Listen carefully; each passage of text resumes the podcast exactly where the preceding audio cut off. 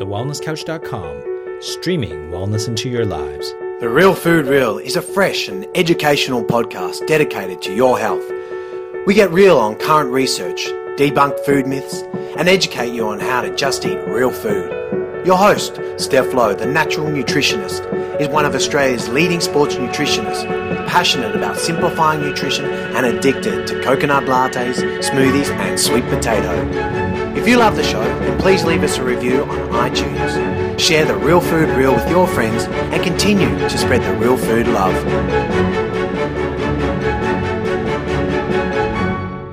In episode 137 of the Real Food Reel, we are joined by Cliff Harvey, the first practitioner to bring low carbohydrate nutrition to Australasia back in the 1990s. In today's episode, you will learn how to appropriate your carbohydrate intake in order to optimize your health and wellness.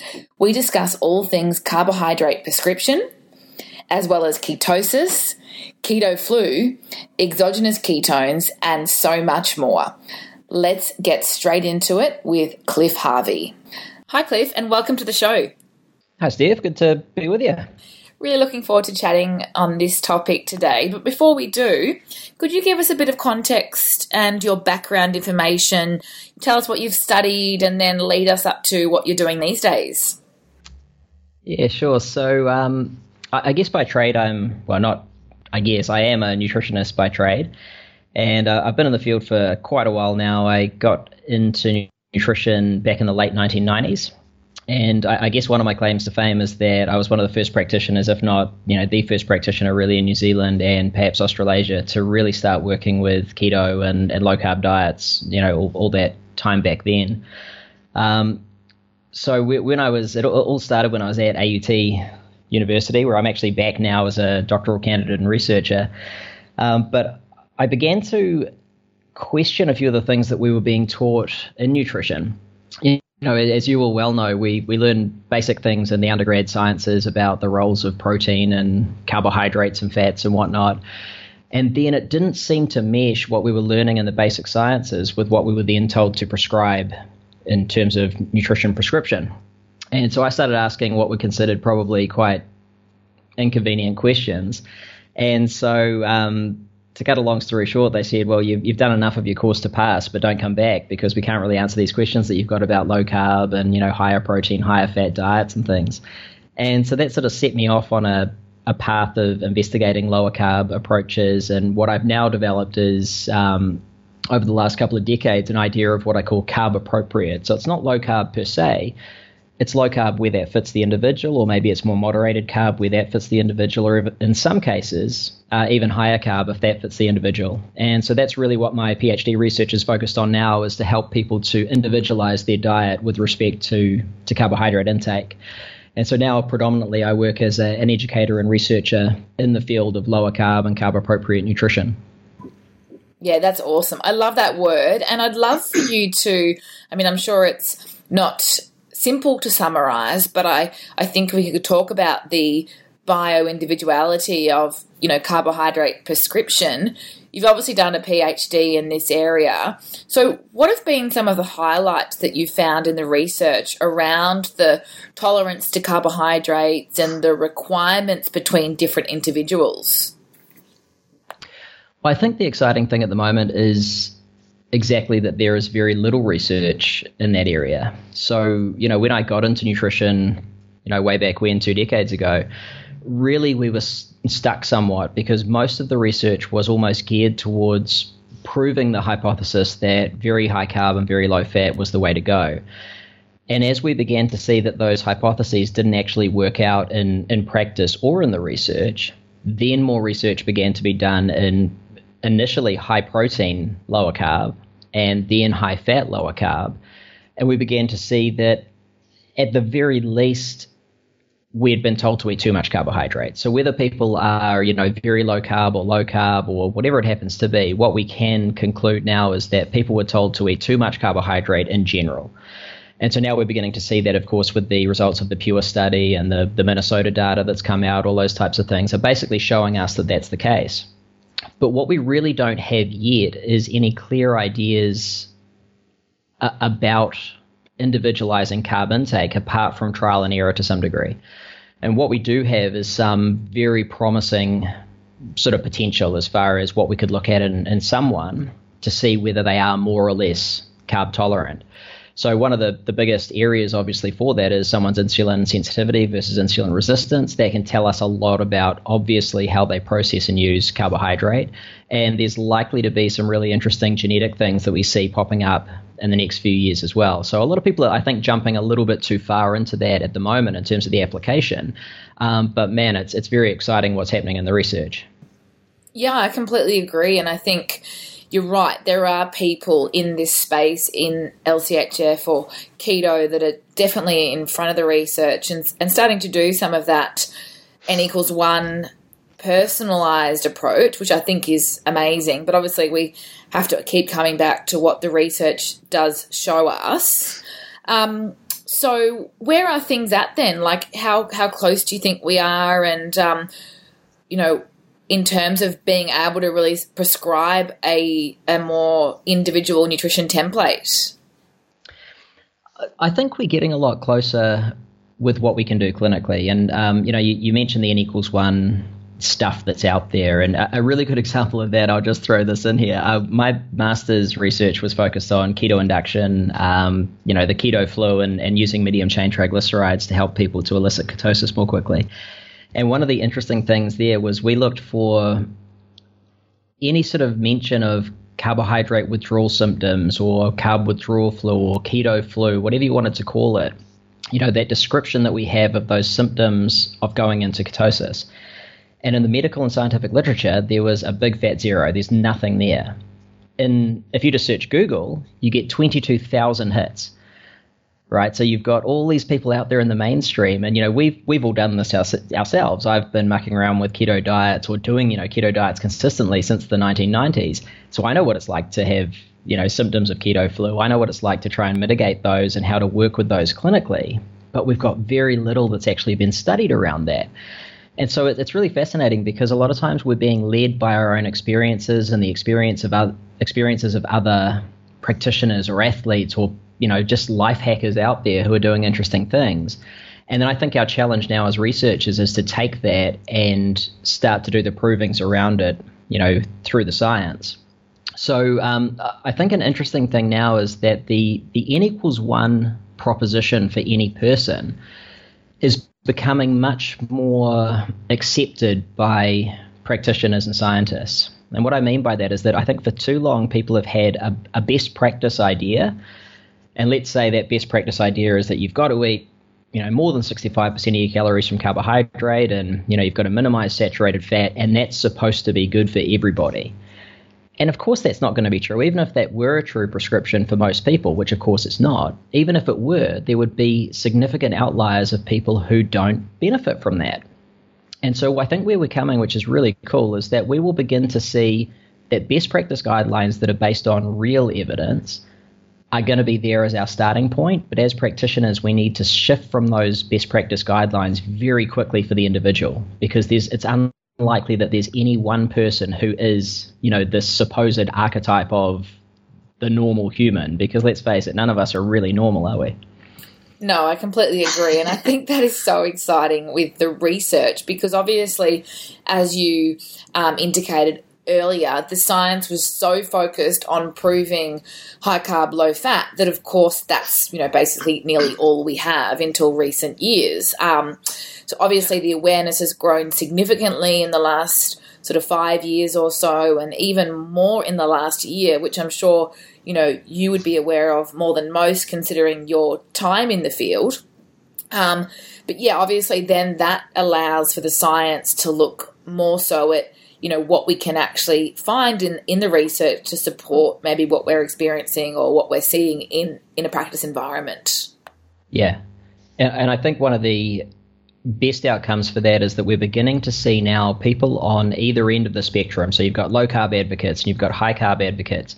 We're beginning to see them getting together and discussing what the commonalities of nutrition are. And that's something that I've really pushed for, say, the last 15 or 20 years is to get people in a room and first of all figure out where we agree. you know, we agree that we should eat more vegetables and berries and we should eat a predominantly natural, whole, unprocessed diet.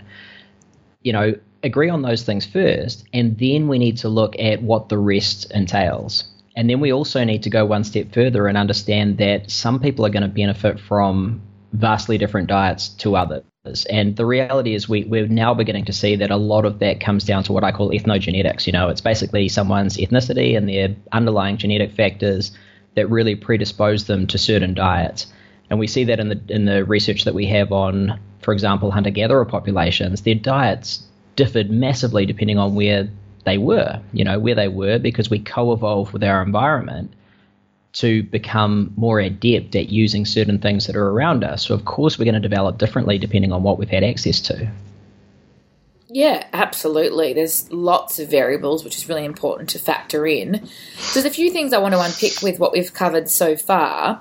So, you know, firstly, um, not to neglect your 2016 release, the Carb Appropriate Diet.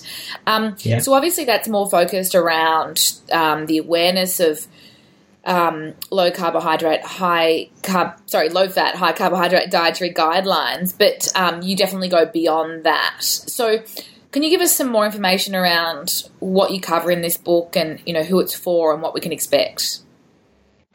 Yeah, so basically, the the carb appropriate diet was really it, it was really something that I felt was was needed out there because there was this big dichotomy, particularly you know in Australia and New Zealand, but around the world as well, between high carb, low fat advocates and low carb, high fat advocates. And basically, I set the the scene there with the existing research that we have that well, we can probably conclude now that we've been told to eat too much carbohydrate. That's a given. But then the challenge for people is well, how low do I need to go? You know, where do I need to be within within the spectrum? And so what I do is I roll out all of the research and the, the various paradigms that people can be in, whether it be a keto diet or a modified keto diet, you know, more similar to Atkins, through to a low carb, high protein diet, or maybe even a more moderated carb diet, and then outline a stepwise process where people can start down a process of beginning to restrict certain high carb foods and then figure out where they're at. So, for example, you might start in the first couple of weeks purely by eliminating sugar. So you eliminate sugar and added sugar foods and see where you're at.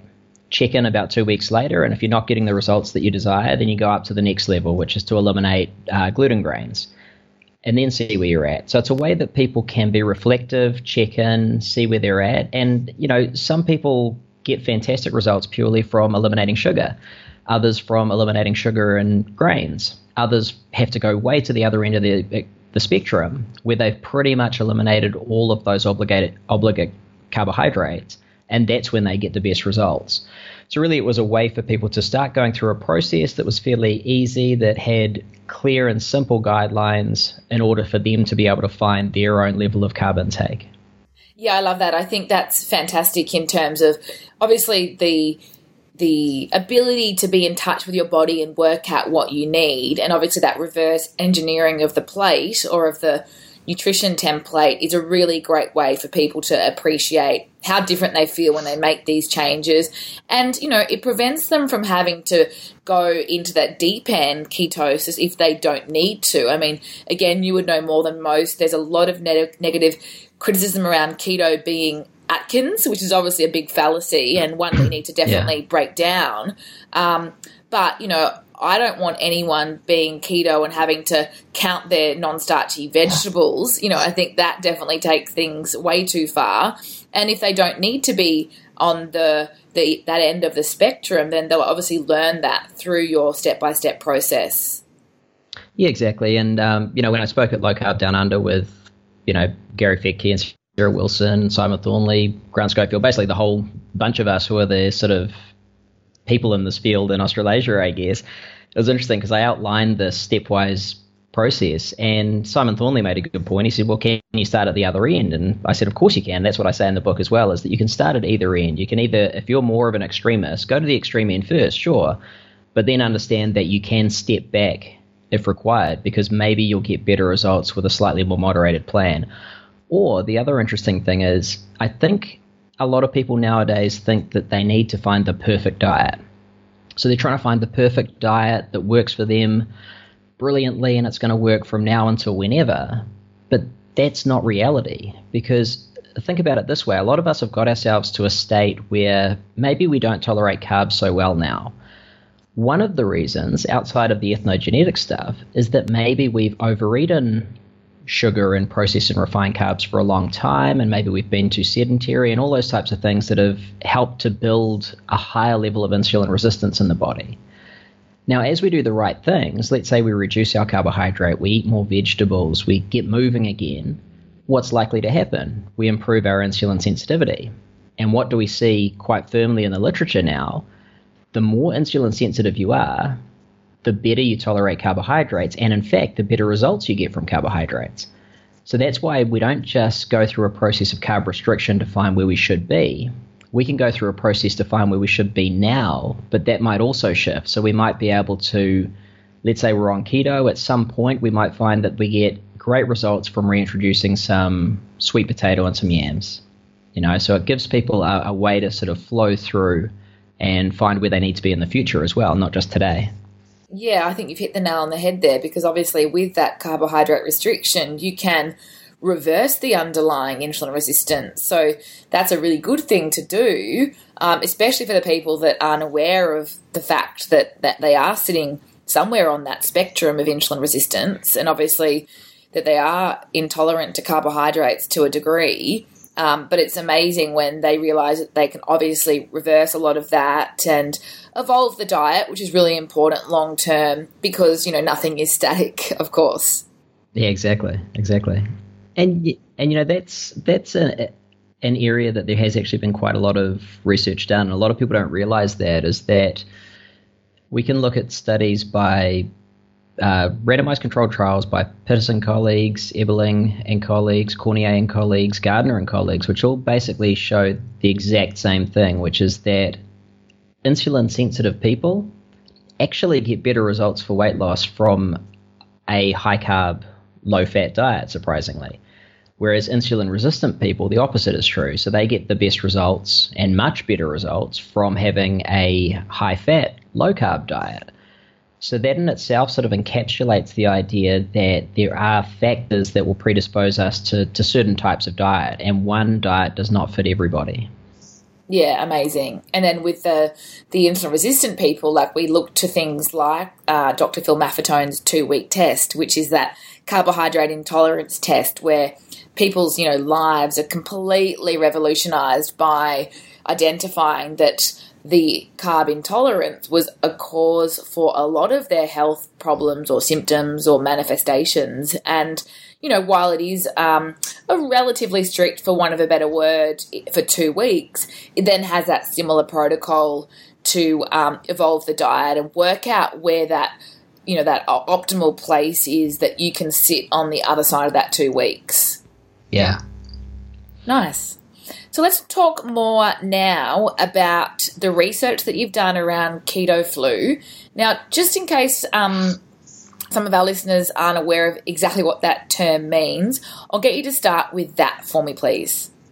Yeah, so basically, keto flu is a sort of a, a, set of symptoms that people experience when they first start a ketogenic diet. So when they're on a very low carbohydrate ketogenic diet, in other words, a very low carbohydrate very high fat, moderated protein diet, for about three or four days, typically, uh, people are, are, transitioning to be able to produce ketone body fuels. So, those cool alternate fuels we create in the liver that the brain and the central nervous system and most other tissue can use, we're basically producing that or trying to produce that so that we don't have the same reliance on glucose for fuel.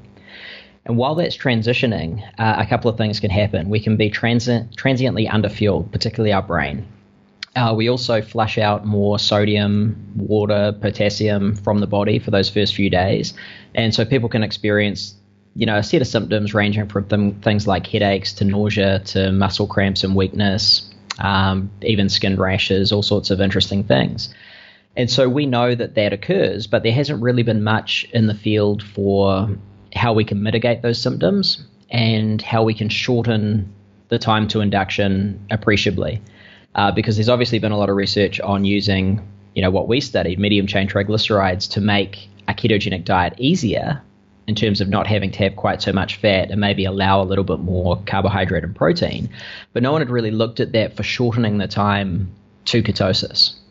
Yeah, right. Okay, so that makes a lot of sense. And obviously, you know, we call it the metabolic grey zone from a fueling point of view. Obviously, when you're moving from that HCLF to LCHF, it's you know, it's yeah. that grey zone where you're obviously limbo, yeah, yeah, really low yeah. on that predominant fuel source and not yet able to access fat for fuel very well. Yeah. Nice. And so, what have you found in terms of MCTs and um, how do they fast track that that keto flu? Well, the the most compelling result, and I think this is something that you know everyone who has tried them and who knows a bit about ketosis knows anyway, is that MCTs have a, a very profound effect on internal um, ketogenesis, that production of, of ketones.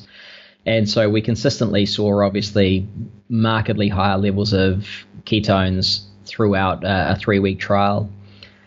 Uh, there was a slight effect, but it was probably underpowered. So we didn't see a, a, statistically significant effect on time to ketosis, but there did seem to be a trend towards that. So we would sort of conclude that uh, we need to do a bit more research on that. But I would say that typically people are entering ketosis uh, based on my clinical experience and this this trial we did about a day earlier when they're taking MCTs um, in terms of you know hitting that level of 0.5 millimoles or greater, which we'd consider nutritional ketosis. So they're entering ketosis that little bit more quickly. Um, we seem to observe pretty positive effects on symptoms of keto flu. Um, so there was definitely a mitigation of symptoms of keto keto flu, and that's what we would expect if you've got higher blood ketone levels, and there seemed to be an effect on mood as well. Um, I'm probably sounding a little bit equivocal when I say this because I'm saying, you know, there seemed to be or there appeared to be. That's just because our our initial study was quite small, and so we would have had to have fairly in fact, very profound results to show statistical significance. So we were seeing statistically significant results for a few things like mood and um, symptoms of keto induction, but they weren't really that great in terms of the effect size, but we'd expect that if we had a bigger study, uh, we might see much bigger effects as well. So we just need to continue to push the barrel out and keep doing research so that we can continue to show these things. Yeah, amazing. And you're very research like in the in your terminology, but I appreciate that because obviously it is you know it is about where the research is at this point in time, but very positive results obviously. How yeah. did you select what MCT to use and how was it administered in this study? Uh, we had a basically a large food supply company work with us, and so they uh, were able to supply us with a very high quality um, MCT, which was a C8 mixed C8 C10 fat. Um, so that is caprylic and capric acids. I, I, sometimes get mixed up between the three. Um, but yeah, caprylic and capric acids, a C8 C10 fat that was basically just a, a pure um, MCT that had been sourced by a major food supplier. So we basically got that. that it wasn't a branded one at all. Uh, we administered that at a dose of 30 mils, so two tablespoons three times a day, so it was a pretty high dose. And that was one of our confounding things, actually, was that a number of our participants, in fact, if we looked at the symptoms that people experienced in the MCT group, the predominant symptoms were gastro symptoms. And so we would probably relate that to the fact that we had a pretty high MCT dose. So in future, if we did titrate that dose down, uh, we would have, we would probably assume that we would see an improvement in outcomes with much fewer GI effects. You know, we did want to give a pretty good dose there, so we did go for what the researchers sort of indicated has been the highest tolerable dose because we really wanted to see a true effect, particularly because we had a small sample. Yeah, I can appreciate that, but obviously 30 mils, even on its own, is quite a lot for some people, let alone three times a day. So that's obviously quite interesting because, again, that is quite variable. So it would almost be the luck of the draw as to the subjects and obviously their individual tolerance of a dosage like oh. that. Yeah, you're, you're dead right. And, you know, that that's one of those things, again, that because there hasn't been uh, there hasn't been a huge amount of research. Well, there's basically been no research really for MCT diets of this type uh, or MCT application, actually, I think we did the first study uh, for MCT application to a classic ketogenic diet because typically MCT keto diets are a lot lower in total fat load, right? Um, most of the research as well is in populations with particular illnesses, particularly as you know, epilepsy. So taking it out of that sphere and applying these diets with healthy populations, it really changes a lot of the context of what we're looking at because sometimes in populations with particular conditions and illnesses, we're really looking for a strong outcome for particular things. And it's kind of like some of the side effects are like, okay, well, they experienced these side effects, but the net benefit was there, so that's great. Whereas with healthy populations who are looking to maybe not work with an illness per se, but they're just trying to boost their performance or boost their health or their vitality or whatever it happens to be, it's pretty important if they're experiencing pretty severe adverse effects. And so there needs to be, again, a lot more done in the space so that we can really tease that out. Because as, as you've just said, the variability in MCT tolerance is massive. You know, I know some of my clients will tolerate zero, some will tolerate one teaspoon. Um, you know, I can tolerate a tablespoon at a time, but any more than that, way too much for me. Yeah, it's fascinating, isn't it? So, 30 mils is obviously where the research is at the moment to elicit the what the therapeutic ketosis or the nutritional ketosis, sorry? Well, a lot of the early research in epileptic populations, they were actually taking uh, the the majority of their calories from MCTs, and this is why you do see a, a fairly high prevalence, I think, of a lot of those gastro effects because that's what we'd expect if you're having that much MCT oil as well, and so you will also get quite a lot of dropouts because of that. So, in terms of how much is actually required, I would say that people don't really know, you know, but clinically, I think that if people are adding in, and what I've observed clinically is that when people are adding in MCTs to their diet, let's say MCTs to a keto diet, at a dose that is appropriate for them, it typically has a pretty big effect. You know, I know that even if I'm just taking a tablespoon of MCT in the morning, that's going to have a pretty big effect on whether I am able to achieve ketosis much more easily. So I think titrating that dose that, that dose to self uh, is very important. It's very effective. But there's also another interesting tangent coming up where I think we need to stop being so obsessed with ketosis. You know, I think looking at just ketones in the blood is, is equally interesting. Because one thing I began to observe probably 15 odd years ago when I first really started looking a lot more in my patients and clients uh, at their blood ketone levels I started noticing that you know most people who are following a standard diet, they're they're not really exhibiting much ketone at all, right? They're exhibiting about 0.1, let's say 0.1 millimoles of beta hydroxybutyrate most of the time, or zero to 0.1, you know, maybe 0.2 at most. But what I noticed with people starting to get into paleo and primal and other types of, you know, just eat real food type paradigms, they weren't on ketogenic diets and they were still eating quite a lot of carbohydrate but their blood ketone levels were still markedly higher. We're talking sort of as compared to 0.1, 0.2, sort of 0.2, 0.3, even 0.4, which is just unnutritional ketosis, but they're not trying to be in, in ketosis. So some people would say, well, they're not in ketosis, so they're not going to get those benefits. I would say, hold on, that fuel is still in the blood, and you can't tell me that 0.4 versus 0.5 is going to be markedly different necessarily. And so it's it's interesting because what that shows to me is that they they still have multiple fuel sources that they're using. So that in some respects shows that they're becoming more metabolically flexible. And I think that's a really interesting place that we're coming to, and something that's uh, really interesting in terms of what we're looking at in ketones within diets, not just ketosis. Yeah, and this is really exciting because obviously that dual fu- dual fuel is the goal. Um, but then we look at the grams of carbohydrates that are required to get there, and that's what differs so much for the individual. So we yeah. can remove that assumption that it needs to be the 20 or 25 grams of carbs a day, you know, and that black and white approach that maybe we've fallen into the trap of doing in the space. Yeah Exactly. That that's something I actually talk about in my upcoming book. It's sort of like a little add-on for the carb appropriate diet called the keto appropriate diet.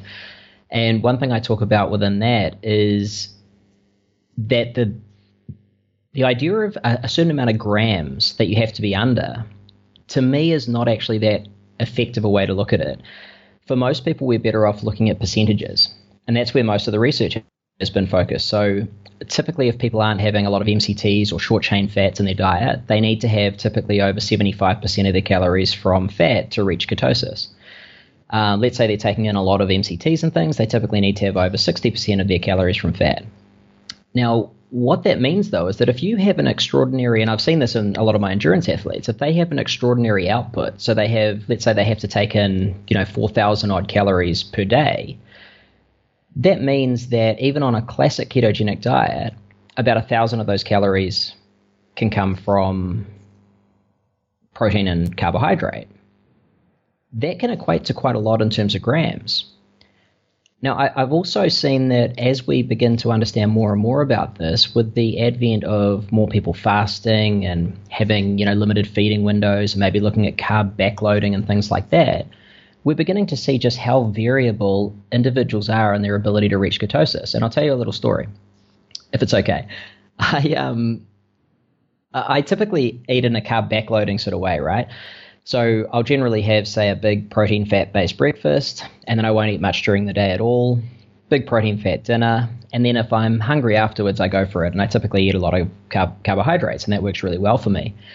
And even though I've done you know strict ketogenic diets and all sorts of various diets over the years because I like to be a bit of an N, N equals one and self experiment. I had never until recently measured my blood ketones doing that type of diet the way that I habitually eat. So I did a week where I actually measured my blood ketones and tracked all my food. And uh, what I found was that doing that and eating a lot of carbohydrate after dinner, I'd wake up the next morning, measure my blood ketones, and they'd be about 0.2, 0.3, right? So not in ketosis. But over the day, they'd rapidly rise, and I'd be back up to sort of 0.7 by the afternoon. So uh, in reality, I was actually spending most of the day in functional nutritional ketosis and then dropping out at night at night because I had all that carbohydrate. And so it, it, showed, and this was a lot of carbohydrate. We're talking, you know, maybe up to 200 odd grams of carbs per day, and still flicking in and out of ketosis. Now, the one of the funny things was that I I published this up on my blog. I just, you know, put it up there for a bit of fun. And a friend of mine in the states, who is a colleague of um, Steve Phinney and Jeff Volek, who I'm sure you know, they're sort of the the godfathers of low carb um, who I sort of know tangentially through the industry, uh, he sent it to them and said, "Oh, this is what Cliff's doing at the moment." And they both looked at it and said, "Can't believe it! I can't believe that that can actually occur, where someone is eating that amount of carbohydrate and still the next day able to get into ketosis." Um, but I don't think that you know is undoable because number one, I've seen it in myself, but it also makes sense because there's actually a lot of fasting window there, which obviously increases that ability to get into ketosis and to be fat adapted. I've done ketogenic diets off and on for 20 years now. Uh, I'm pretty insulin sensitive, so that's going to help in terms of metabolic flexibility as well. So all those things lined up mean that hey, I can probably do that. Whether someone else can is sort of up in the air, but what it shows is that there's this enormous variability, which is super interesting to begin to to look at and nail down and see, you know, what's going to happen.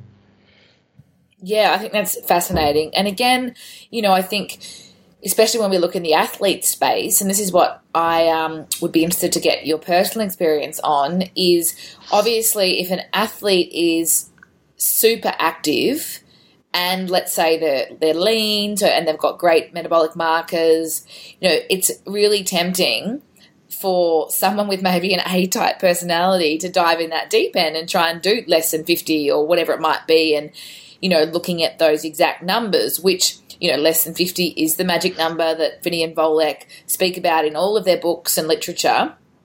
Yeah. Um, but obviously, you know, that can be quite problematic for someone that's doing a lot of, especially intensity driven exercise. So, what's been your experience there? And um, is this obviously then when you look at then percentage based recommendations, which I agree with? Yeah, I think so. Um, the the percentage I think works really well in those cases. And I, I think we also need to look there at whether the athlete is actually best off on a ketogenic diet or a low carb diet or, or a moderated carb diet. Typically, I'm I tend to be pretty simplistic about that. I I generally think that we will see the indicators of carb intolerance within the client, and that will determine where they should be. So, in other words, if, if I have a actually, I've got a really good case study here. I work with two two fighters, both Muay Thai fighters, both at the very top of the game. So they're both sort of world champ level Muay Thai fighters, and in the same weight class. One of them cannot get lean for his fights unless he's on a very low carb ketogenic diet. Basically, he he basically can't function with carbohydrates. So he's on a very low carb diet. And we used to add a little bit of carb back in just before his fight so that he would have that fuel for the longer bouts. But one time he didn't follow his prescription and he didn't take the carbs in. And he actually fought better. And so now he basically pre fight will just be almost zero carb and will focus just on protein, fat, you know, very much ketogenic. Another one, same weight class, loves his carbs, eats his carbs, eats a very good diet, I've got to say that. So it's natural, whole, and unprocessed, but it's quite carb heavy. The dude has endurance till the cows come home. He looks amazing. He's ripped to shreds. His bloods look fantastic. You know, there's no way that I'll tell him to not eat carbohydrate because everything's working well. So, you know, looking at the individual and being able to determine where they should be based on that is critically important. Um, I was just going to ask what sort of percentage the second fighter was on. Uh, probably, well, maybe not high compared to old guidelines, but certainly over 50% calories from carbohydrates. So we're talking sort of 50, 60% calories from carbs. So that, that's fascinating because, you know, obviously it's very different when the refined carbohydrates and sugar have been removed. So that's obviously the first goal for everyone, regardless. But um, yeah, I find that fascinating because I, wa- I wonder how many people are maybe assuming LCHF is a one size fits all and then missing out on some benefits from experimenting with higher carbohydrates, but obviously with that JERF approach in mind.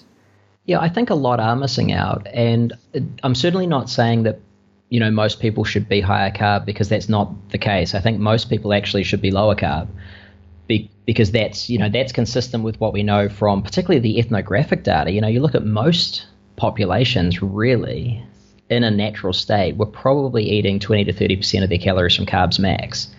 So that's probably quite appropriate for us. There are of course groups that eat much higher amounts, and there are some groups like the Inuit who eat virtually nothing in terms of carbohydrate. Um, so I certainly think that more people rather than fewer should be lower carb. But I think maybe this is predominantly a keto thing. A lot of people in the keto community get really scared of of carbs. And I don't think they should be scared of them. I think they should just realize that they are one of the, nutrients that can be manipulated. I also think that a lot of people in keto get really scared of protein. And I think that can be limiting in the long term because I think while uh, you know, a very strict ketogenic diet that has very low protein levels can work fantastically well for a while. I think a lot of people do benefit at some point from bringing back in some protein as well and having uh, maybe even a higher protein, low carb diet for a time at least. And that's something we've certainly seen with a lot of our Māori and Pacific population here that go on keto get great results, but it becomes very limited very quickly. And then they get much better results when they start to add back in more protein foods because then it's almost as if that allows them to hold that muscular body weight that they're so well developed to do, you know? Yeah, that is interesting. So, obviously, traditional LCHF always talks about being moderate protein. So, what kind of shift are you talking about? What percentages are we looking at, maybe that you would recommend starting with and then potentially evolving to or at least experimenting with? Well, I think for a lot of people, if you sort of looked at a low carb diet as being maybe 60% calories from fat is a good sort of metric for a low carb diet that's possibly ketogenic if there's enough MCTs and short chain fats in there, but maybe it's not ketogenic either, but that doesn't necessarily matter. If it was then, say, 60% calories from fat and 20 from protein, 20 from carbs, that's a, a pretty good split. You know, and that's for a lot of populations, particularly down this end of the world. That's probably very uh, appropriate, you know, ancestrally as well. So that, that, there's probably a diet that has been eaten for a long, long time. Um, that sort of 20 odd, 25 5% protein also allows a significant amount that's probably more in line with what we see from the International Society of Sports Nutrition, for example, their recommendations for optimum protein to not just, you know, survive, obviously, but to perform at your best. Great. Yeah, I agree. So 20%. And then how high do we go to experiment with um, if we were to then, um, I guess, try to work out if higher protein did suit us better if we were trying to put on muscle or, or at mm. least experiment with um, a slightly different version of that macronutrient split? Yeah, so um, a, a, friend of mine, actually, Eric Helms, who's a very good researcher, and he, he actually works with me at the Holistic Performance Institute. He has done a review of the literature with Alan Aragon and Peter Fitschen, who you may know of as well. And they concluded that uh, this is while dieting, but I can sort of think we can extrapolate this to muscle gain as well. The optimal range of protein for retaining muscle while dieting seems to be about 2.2 grams of protein per kilo lean body mass per day, up to about 3.1 grams. So, uh, you know, if we sort of round that off a little bit, it's it's probably around two and a half to three grams of protein per kilo body weight per day maximum. And after that, we're probably not going to see a lot of benefit. So I think there's sort of a threshold where people can go to, and there's no point just you know continuing to slug back the protein shakes and knock back the 12 egg omelets and things past a point. Yeah, cool. All right, that's great. that's some good numbers for people to think about anyway. At least to is to see if they do respond better on um, slightly higher than 20% anyway. Yeah, and, I typically sort of, uh, just for ease, I just sort of say, oh, well, there's probably no point going over three grams per kilo body weight per day. That's an, an easy metric for people to to remember. Still a lot of protein. it is, and uh, interestingly, you know, uh, I think when people are trying to reach those those performance ranges. You know, I, the performance range is about 1.4 grams per kilo body weight per day, up to about 2.2 grams. Not for optimal muscle, but for performance. I think when people work that out and then maybe just track the calories for a couple of days just to see where they're at, a lot of people are surprised that they don't consistently get enough protein to perform at their best if they were an athlete. But I quite often take the athletic metric and apply that to, to normal everyday life anyway, because uh, in a natural situation, the, the human animal is an athlete. You know, what is athletics? But it's a, a proxy for what we used to do, which was run around and climb things and drag things and, you know, all that kind of stuff. And this is something I consistently do. Every year or so, I spend maybe a week or two tracking my calories in, a, in an app, which I don't typically like doing, but I do it just to see where I'm at and I often find that I've fallen off on the protein. And so I that's a call to action to just get that little bit extra in. Yeah, I agree. And most people are pretty resistant to tracking calories and logging their food, but I'm a big believer that not every day, but you know, as a sort of a stock take per se, it's really powerful to just identify where you're at. Because if you don't know where you're at, then the manipulation or the changes, you know, you're not then going to be able to identify that. Exactly. And one other thing we've noticed, and you may have noticed this as well, Steph, a lot of people don't get enough potassium. It's crazy, you know, you, you track your calories for a few days and you realize that you're about a gram under what you should be getting. And so that's a, another call to action that, wow, there's a few things that I know are, you know, high potassium foods that I can just chuck in. And that changes the whole context of my diet, really. These are important things to see every now and then. Yeah, I agree. So, all of my clients that are listening that haven't filled out their online diary, can you please go and do your homework? Cliff says. yeah. Cool. Just a question. Um, jumping back to this, your um, PhD research that we were discussing earlier, I wanted to know if you had any thoughts around trying MCT powder just to manipulate or to mitigate some of the um, GI issues.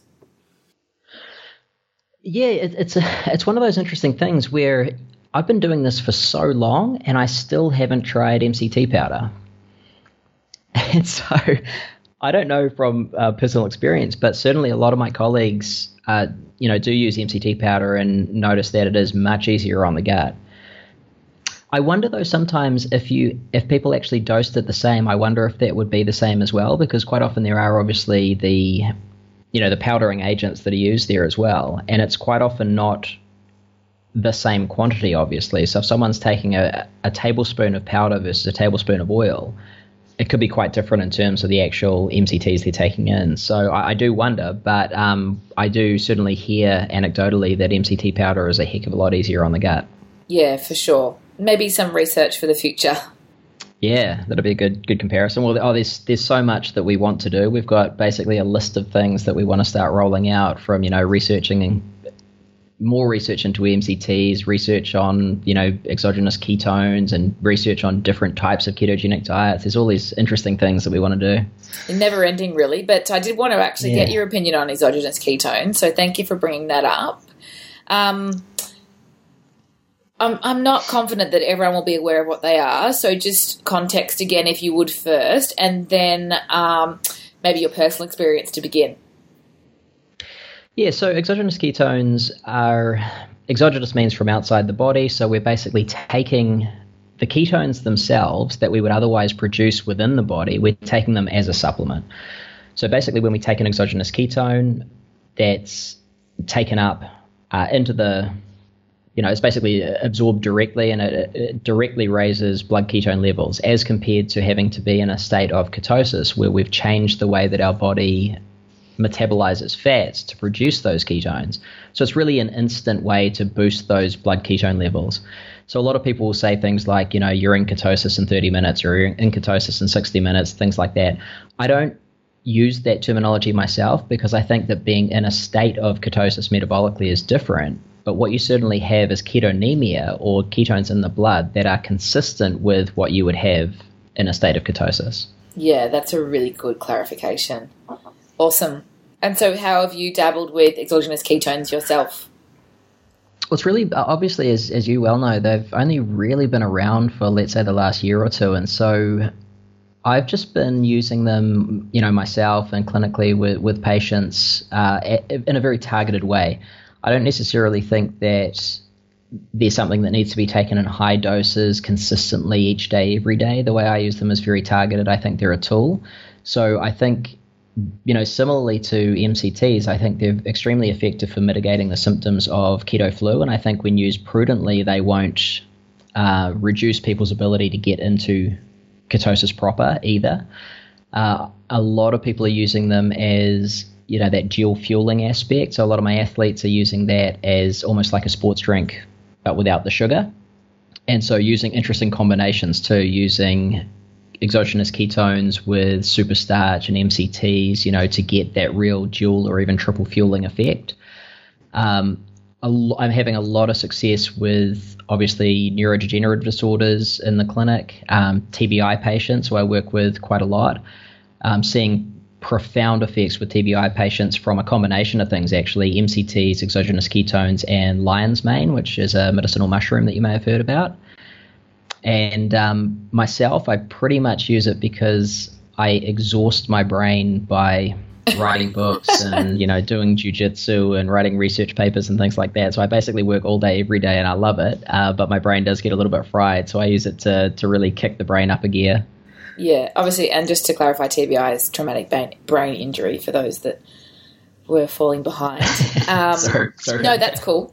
That's cool. It's my job to make sure that we don't get too in front of yeah. our listeners. Um, yeah, really fascinating and early days, obviously, as you said. Um, what are your thoughts on if we look back at that evolutionary approach? You know, ketones are basically usually present in the absence of carbohydrate, yet we see some recommendations almost to smash the carbs, take the exogenous ketone and basically like recreate this physiology that has never existed. What are your thoughts on that? What should the dietary recommendations be um, when you're going to be taking exogenous ketones? You make a really good point, and I think you know the, the biggest application for ketones obviously is when people are on a low carb diet, and so they can use it to bump up that fuel that they are otherwise creating, or maybe they're not creating as well as they could.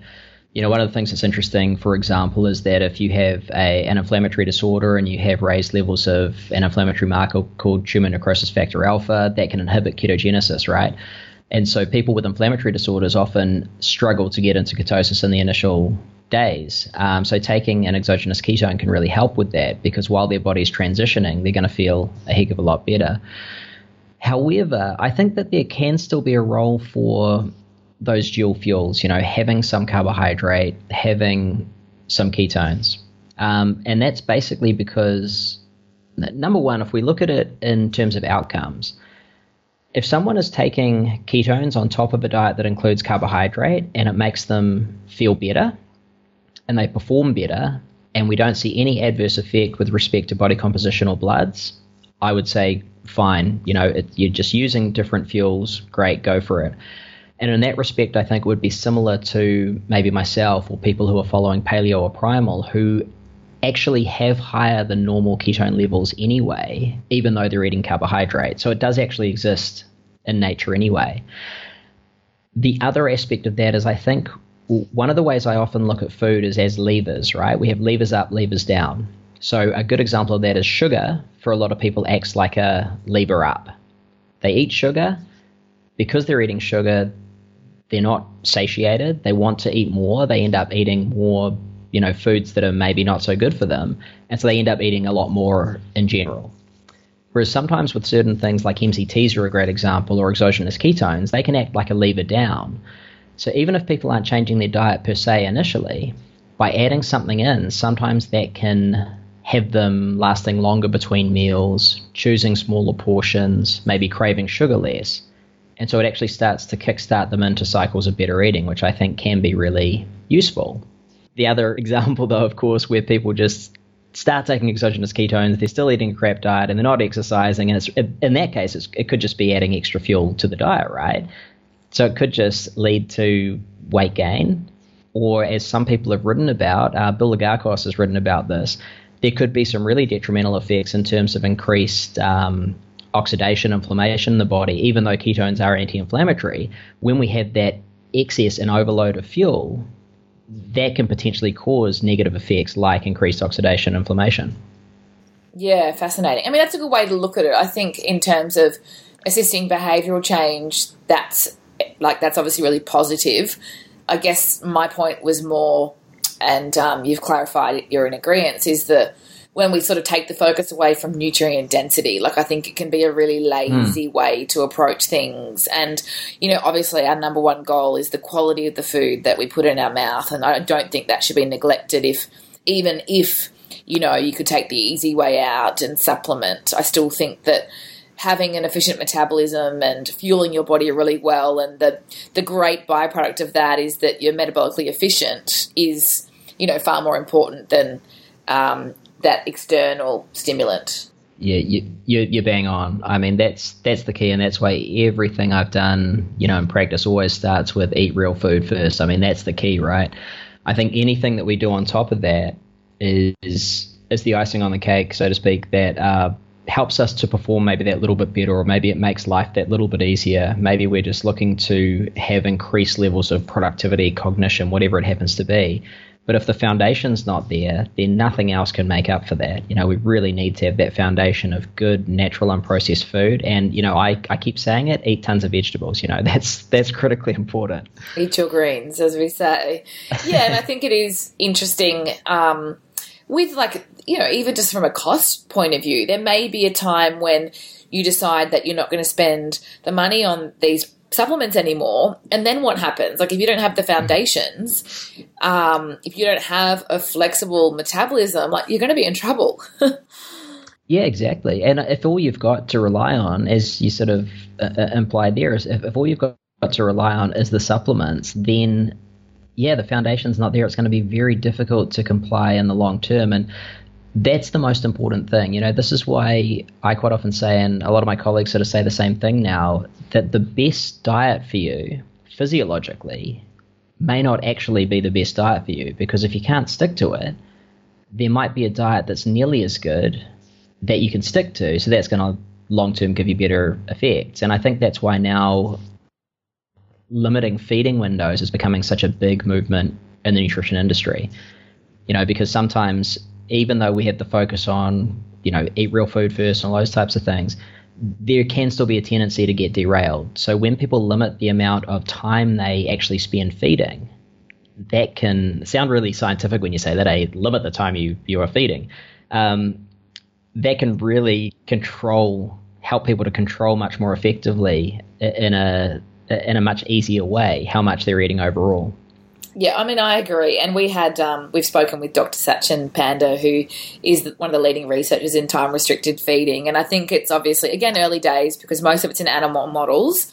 Um, but it is interesting how quality becomes sort of less of an issue from a, um, you know, weight management point of view when you restrict the window, which again I think is a little bit of a dangerous message and one that you know, yeah, we've got to be mindful of to think about the other manif- manifestations or manifestations, sorry, of what um, you know what quality does for health today and, and certainly into the future but yeah. it is good for you know long term compliance because we don't want to do anything that's actually even diet like. It needs to obviously be as cliche as it sounds, lifestyle driven.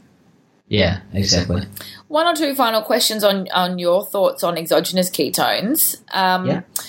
I don't believe there's any research here yet, but any thoughts on using ketones like every day, all the time, and, and how that might impact your metabolism? Yeah, there's not a lot. Um, the, the only even tangential research we have really on that was a study done on a study done in, in rodents where high levels of ketones or high intake of ketones quite drastically suppress their own production of, of ketones. So we do expect that there is some sort of feedback loop although we haven't really observed that clinically in humans, and that's probably just because the doses aren't people aren't really getting up to those high doses that are likely to inhibit that, um, you know, markedly. In terms of other effects on metabolism, we you know we, we really don't know. Uh, I think the biggest potential for effect on metabolism, full stop, is unlikely to be negative systemically. It's more likely to be negative that if people are overusing ketones, that it could well suppress their own production of of ketones. So I think that's something to be aware of, and that's why I'm I'm prudent with the application of ketones, and I, I really like to look at them as a tool, not a you know must do must have everyday type supplement. I think a lot of people become very behaviorally um, compulsive about taking their ketones, whereas I sort of think, hey, you're getting some brain fog, sure, whack back a ketone. You know, if you need some extra fuel for training, sure, do that. If you know that it's going to help you through the through the next couple of days of keto flu, then then use it then. But I think we can be very targeted with how we take it. Yeah, they're very tempting to take every day because they do, especially as you said with um, that cognition side of things. Like I find them really helpful towards, you know, that latter half of the day when maybe you're still with clients or you're doing research or whatever it looks like. So it is very tempting, but I think until the research is there, we do need to be mindful of their application. I completely agree. Yeah. And don't get me wrong, I'm I'm a big fan of all sorts of nootropics. I, I like to muck around with all sorts of things. So. N equals one is any excuse to be a human guinea pig when you work in this field. I, I feel exactly. Awesome. So you've got a new book coming out. You mentioned briefly um, earlier. Just tell us a little bit more about that and where our listeners can find more about you.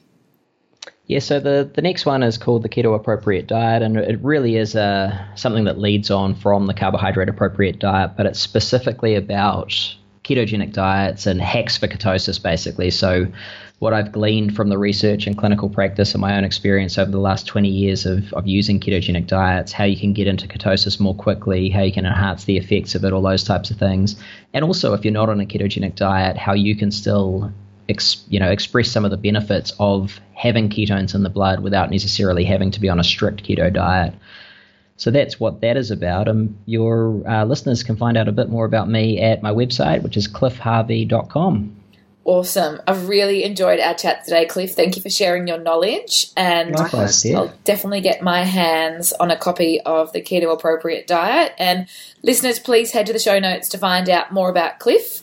And hopefully, we'll get you back on the show in the very near future. I'd love that. That'd be great. Cheers. This has been a production of TheWellnessCouch.com. Check us out on Facebook and join in the conversation on Facebook.com forward slash The Wellness Couch. Subscribe to each show on iTunes and check us out on Twitter. The Wellness Couch, streaming wellness into your lives. Whilst the Wellness Couch presenter endeavor to provide accurate and helpful information to their listeners, these podcasts cannot take into account individual circumstances and are not intended to be a substitute for health and medical advice from a qualified health professional. You should always seek the advice of a qualified health professional before acting on any of the information provided by any of the Wellness Couch podcasts.